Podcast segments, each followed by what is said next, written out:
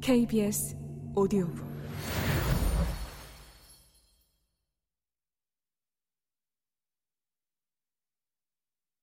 이부.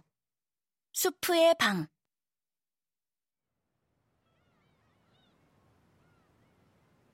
오늘도 해질녘이 되어서 일어난 시아는 주드의 방 베란다에 걸어놨던 옷이 다 마른 것을 확인한 후 옷을 욕실에 가지고 들어가 샤워를 했다. 따뜻한 물이 온몸을 안아주는 것을 느끼며 시아는 곰곰이 생각에 빠졌다. 레스토랑에 온 지도 어느덧 일주일 정도의 시간이 흘렀지만 해돈의 치료약을 찾는 데에는 별다른 진전이 없었다. 정원사의 말로는 약초들을 잘 건조시키면 며칠 뒤에 쪼그라들 것이고 그렇게 되면 그것들을 끓여서 효능을 확인할 수 있을 거라고 했지만 아무리 애타게 기다려도 약초들은 쪼그라들기는커녕 반드시 누워있을 뿐이었다. 시아는 한숨을 쉬며 샤워기를 끄고 수건으로 젖은 몸을 닦았다. 그리고 옷을 입으며 만약 오늘도 약초들의 별다른 변화가 없으면 춘자를 찾아가 봐야겠다고 마음먹었다. 옷을 다 입은 시아는 수건으로 머리를 감싸며 욕실에서 나왔다. 젖은 머리칼을 수건으로 탈탈 털고 무심결에 바닥을 바라본 시아는 그대로 굳어버렸다.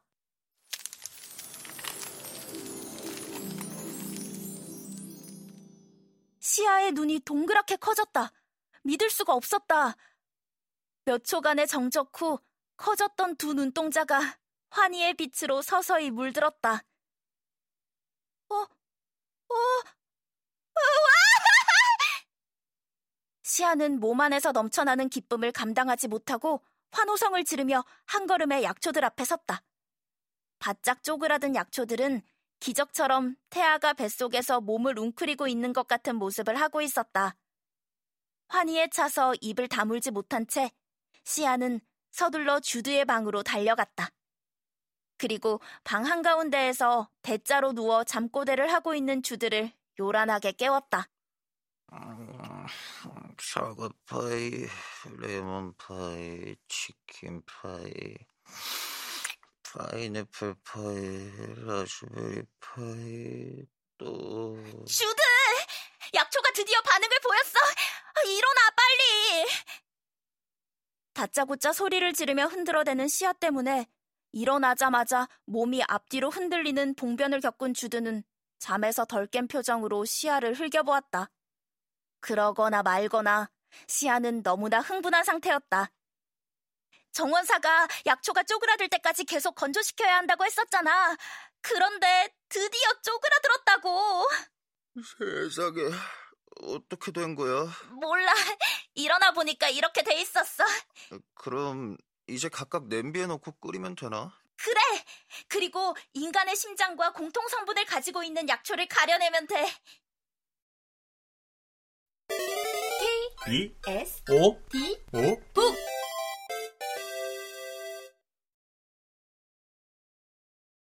어슬렁 어슬렁 요리실들을 훑어보던 주드가 걸음을 멈췄다. 아무래도 여기 수프의 방이 냄비가 제일 많을 것 같은데? 들어가 볼까? 빌릴 냄비만 있다면 거절할 이유가 있을까? 시아는 냉큼 고개를 끄덕이며 주드가 멈춰선 요리실 앞으로 다가갔다. 오, 우리 유명 인사께서 나한테 볼 일이라도 있으신 건가? 마치 귀여운 손녀딸을 대하는 할아버지 같은 말투에 시아는 어쩔 줄을 몰라 하다가 뒤에 있던 주드가 정신 좀 차리라는 듯 툭 치자 그제야 정신을 차리고 말을 꺼냈다. 어, 어, 네. 냄비를 몇 개 빌릴 수 있을까 해서요. 냄비? 뭐, 내 요리실에 냄비가 좀 많기는 하다만 그만큼 많은 수프를 만들어야 하는데 뜻밖의 부탁이었는지 눈을 크게 뜨고 줄 위를 아슬아슬하게 오가며 고민하던 요리사가 잠시 후에 줄에 찹쌀떡처럼 붙어 있던 몸을 벌떡 일으켰다. 아하! 무슨 좋은 대안이라도 생각해냈는지 탄성을 내지른 그는 싱글벙글 웃으며 시아를 바라보았다. 그럼 네가 수프 만드는 걸 좀 도와주면 어떻겠느냐? 그렇게 긴장하는 표정 짓지 말고 수프를 요리해달라는 게 아니야. 암, 그렇고 말고. 진정한 요리사는 자신의 요리를 남의 손에 맡기지 않지. 좋아요. 시아의 조심스러운 승낙과 동시에 줄 위에 찰싹 붙어 있던 요리사의 말랑말랑한 몸이 시야 바로 위에 있는 줄에 아찔하게 옮겨 붙었다. 요리사는 시아의 경계심 가득한 눈을 인자하게 마주보며 천천히 말을 꺼냈다. 음, 어디 보자. 눈동자를 보아하니.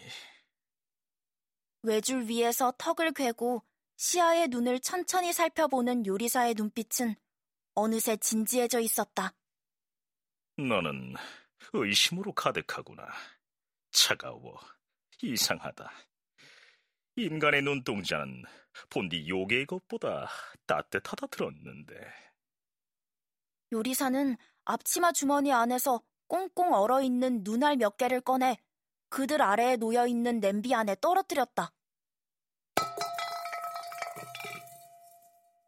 시아는 몸이 잠시 움츠러들었으나 곧 자세를 유지했다. 그리고 존재하지 않는 길.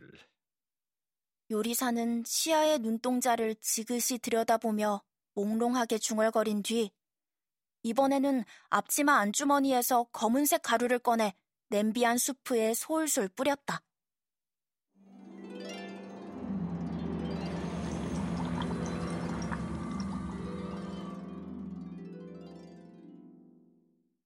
눈알이 동동 떠있던 수프가 검게 물들며 끔찍한 모습이 되었다.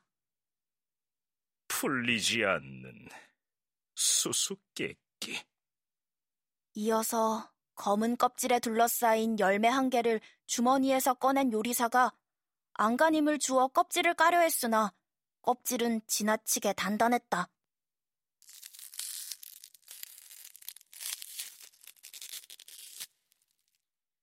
결국 요리사는 그 껍질을 까지 못하고 그대로 냄비 안에 열매를 떨어뜨려야 했다. 열매를 껍질째 집어넣은 것이 끝내 못 믿어왔는지 요리사는 미련이 남은 눈길로 냄비 안을 바라보다가 쓰고 있던 길쭉한 요리사 모자 안에서 국자를 꺼내 수프를 맛보았다. 세상에 이렇게 끔찍한 요리는 처음이야. 맛이 어지간히 절망스러웠는지 몇 번이고 입안을 헹궈내며 얼굴을 찡그린 요리사가 벼랑간 얼굴을 환하게 밝히며 아! 하고 탄성을 질렀다. 그래, 내가 빼먹은 게 있었구나. 요리사는 넉살 좋게 웃으며 다시 앞치마 주머니를 뒤적이더니 호리호리한 약병을 하나 꺼냈다. 자, 이제 본격적으로 시작해 볼까? 신이 난 요리사가 국자를 들어 냄비 안 수프를 휘저었다.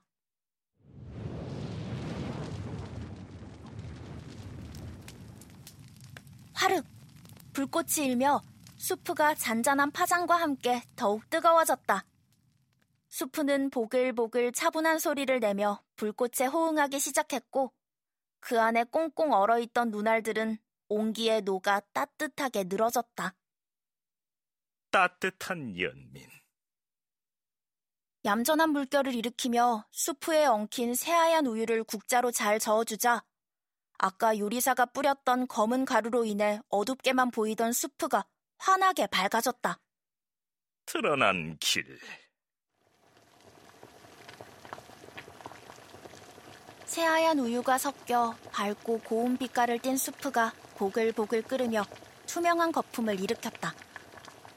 밝아진 빛깔의 수프 한가운데에 콕 박혀 있는 검은 점을 찾는 것은 어려운 일이 아니었다. 요리사가 국자로 수프를 떠올리자 아까 넣었던 검은 껍질의 열매가 국자 위에서 흔들렸다.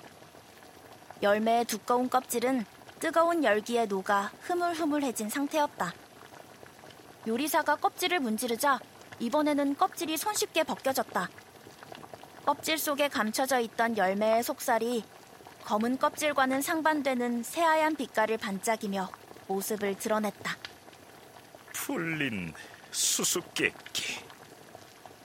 껍질을 깐 열매를 냄비 속에 퐁당 넣은 요리사는 냄비를 뜨겁게 달구고 있던 불을 끄고 국자를 집어 다시 한번 수프를 맛보았다. 수프 맛은 환상적이었다. 요리사가 환하게 웃었다. 오, 끝내주는구나. 훌륭해.